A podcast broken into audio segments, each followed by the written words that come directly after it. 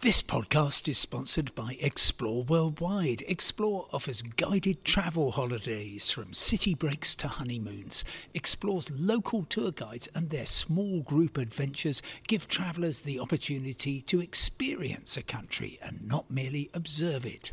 Whether it's a food and drink tour in the hilltop towns of Tuscany or a walking tour in the rice fields of Vietnam, Explore puts their trust in the quality of their local tour leaders so you get a better insight into your holiday destination. Head to exploreworldwide.com.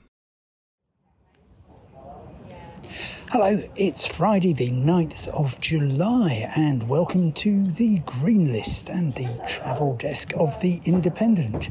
Today, we found out more about what passport queues could be like in the UK this summer.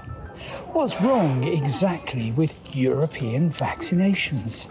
And the countries which could conceivably make the green list next time around. Of course, this podcast is completely free and you can sign up if you want to for my weekly email. Just go to independent.co.uk forward slash newsletters. Today, we've been hearing more about what passport checks could be like in the UK after the amber list becomes the green list, at least for those of us lucky enough to have been fully vaccinated. Here's how it's going to work. Well, as you know, um, the Transport Secretary Grant Shapps uh, said on Thursday that it was going to be possible for people who have been double vaccinated to go to amber countries and come back, and they would simply have to have a test before departure and pre book one PCR test after arrival. You have to take that on the day you arrive or one of the two following days. Well, that's great, but how exactly is it going to be policed? And this is where all the airlines and the ferry companies and the train operators come in because they are the ones who are going to have to get everything done.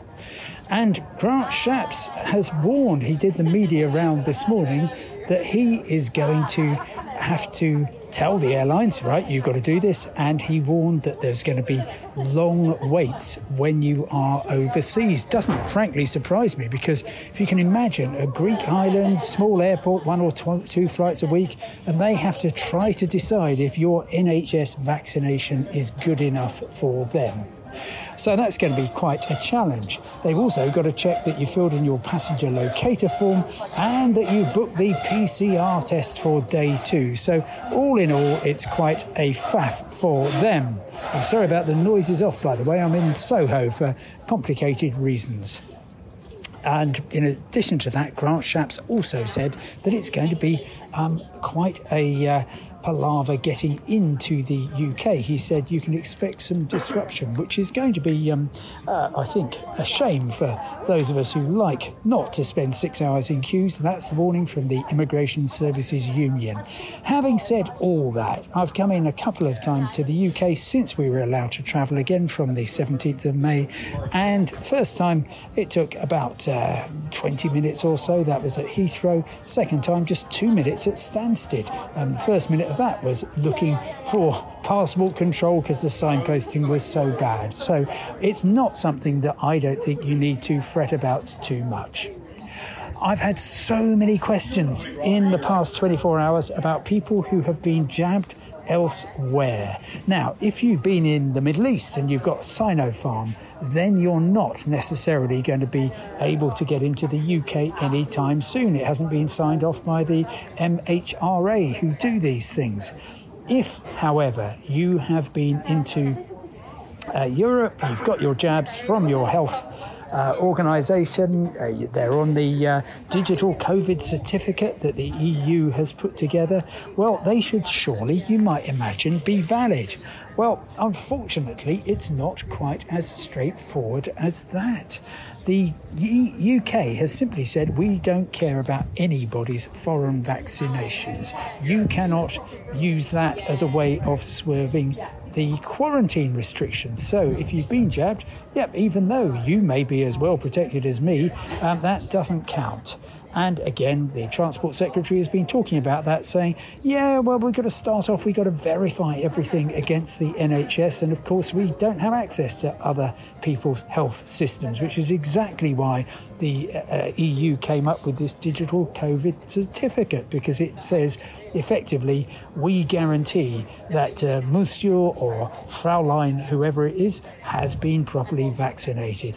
Anyway, he did say that in a couple of weeks, um, which takes us towards the end of July. He will be in a position to say more about it. So if you are double jabbed abroad and you're trying to come into the UK without quarantining, I'd say first half of August we might get some action. But um, other parts of the world, this is likely to take longer. Finally, what's going to be joining the green list possibly on the 15th of July? That is the next time that we are going to be in a position to. Uh, uh, find out if there's any more candidates. Well, I've been looking at what's happening, and actually, one candidate uh, from the red list that might possibly slip into amber, which would be a huge relief given how important it is, how beautiful, and so on, and that would actually make it accessible for British people um, who have been lucky enough to be vaccinated, and that is Turkey. Uh, their rates are coming down very steadily and impressively. I'm also so seeing uh, rates falling in Greece, and that will be particularly in the islands. And then uh, also France is doing pretty well. But the real stars are Italy, um, which apparently has a football match on Sunday, uh, then Germany and Poland. So those are the uh, those are the acts, I guess, that you've got to look out for. Um, we might see others joining the uh, red list. Russia and Indonesia, Mexico and Cuba are looking like uh, candidates for that. But of course, I will be bringing you up to date on that.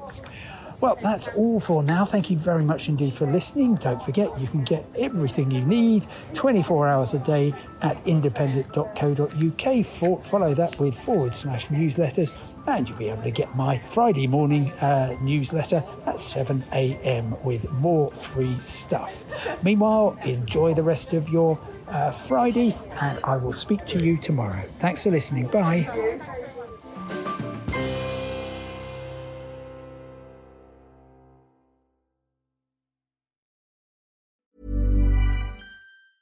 Mom deserves the best, and there's no better place to shop for Mother's Day than Whole Foods Market. They're your destination for unbeatable savings, from premium gifts to show-stopping flowers and irresistible desserts. Start by saving 33% with Prime on all body care and candles. Then get a 15-stem bunch of tulips for just $9.99 each with Prime. Round out Mom's menu with festive rosé, irresistible berry chantilly cake, and more special treats. Come celebrate Mother's Day at Whole Foods Market. Hey, it's Danny Pellegrino from Everything Iconic. Ready to upgrade your style game without blowing your budget? Check out Quince. They've got all the good stuff shirts and polos, activewear, and fine leather goods, all at 50 to 80% less than other high end brands. And the best part? They're all about safe, ethical, and responsible manufacturing. Get that luxury vibe without the luxury price tag. Hit up quince.com slash upgrade for free shipping and 365 day returns on your next order. That's quince.com slash upgrade.